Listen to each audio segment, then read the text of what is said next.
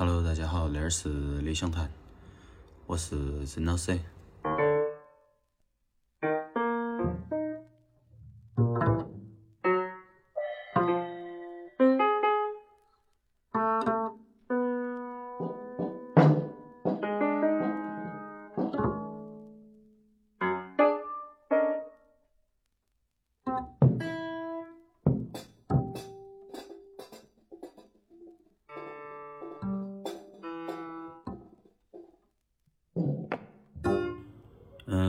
播期那种对话节目过后，诶，我们回到放音乐的那个一个常规里面。嗯，今天要放的那一个四重奏是一个叫 interface，然后他们四个人分别是萨克斯 Mark Whitecage，然后钢琴叫 John Fisher，鼓手是 Philip Wilson，double bass 是 Rick Cuber。然后那四个人里面名气比较大一点的嘛，是那个萨克斯 Mark Y Cage，二零二一年去世了，比较遗憾。他的那种吹奏方式是一个，虽然他在那那个那个专辑里面是一个很即兴、比较自由的那个吹奏方式，但是可以从他的那个演奏当中听到一些传统的旋律。还有都是可以听到一些不是恁个的严肃，就是它有点像，呃，我来比喻一下，如果用极端的例子来比的话，都是生活向上委员会那种，都是它比较戏谑在有些吹的、有些演奏里面。哦，那种专辑叫 This Time，然后至少在那种专辑里面，它的演奏风格也有那种相对严肃点的即兴，但是也有一些呃旋律、一些调性在里面。甚至于还有一些刚刚说的相对戏谑一点的那种演奏在里面，都他用他的即兴搭配了一些我们不太会去想的一些旋律。既然说到那个了，我们都来先放一下那张专辑最后一个曲子。啊，那个曲子他用那个他本身那个名字用那个语应该不是英语，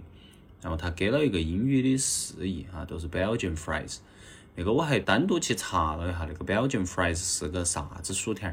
结果都是我们平常吃那种细的那种薯条，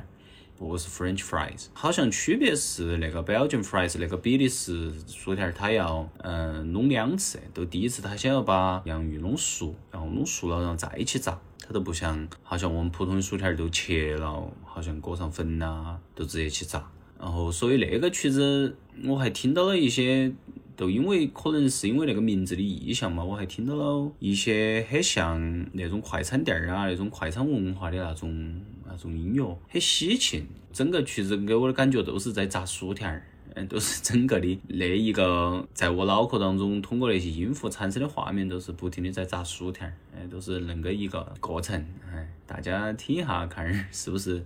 也可以和你们脑壳当中的炸薯条的那个画面那个结合起来。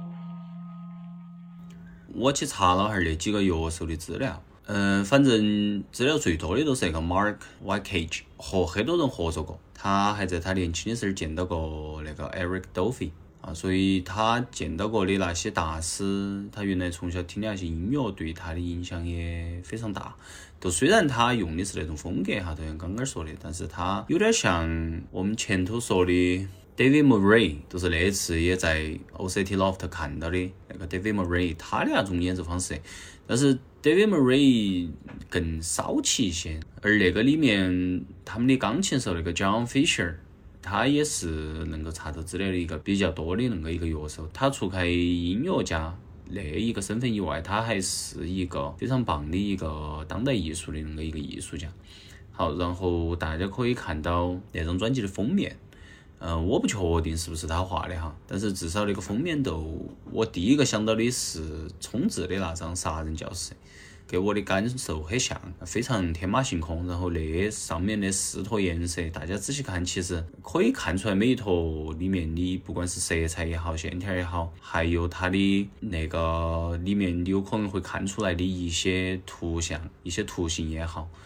都它很鲜明。而他那张专辑的背面都也是恁个一个排列方式，他介绍的四个乐手，嗯，左上角都是 Mark Y Cage，然后右上角是 John Fisher，然后左下角是那个 Philip Wilson，然后右下角是 Rick Kilburn，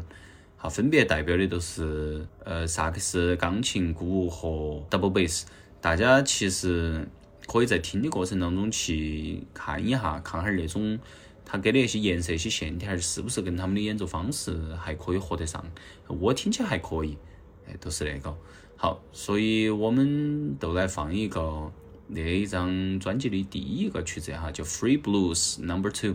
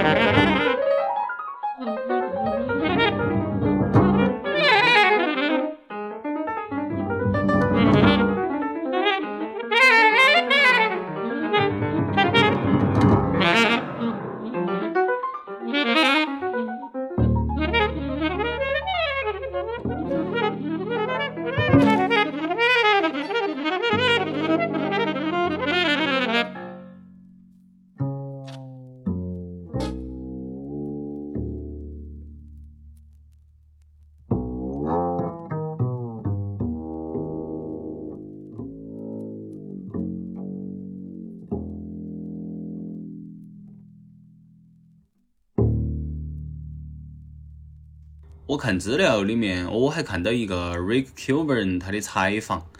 哎，是他年纪大了过后他的一个采访，嗯，说明他整个音乐生涯确实很长，有五十多年，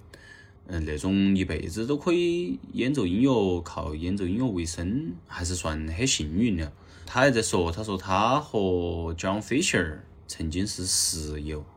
所以也都不奇怪，说那张专辑里面。他们都会在一起来合作，还有一个就是他们应该几个人都是吧，参与了纽约的那个 loft 那个一个阁楼爵士那个一个场景。嗯，之前我也提到过，所以你说一个场景的一个诞生和一个场景被记录、被后人所回顾。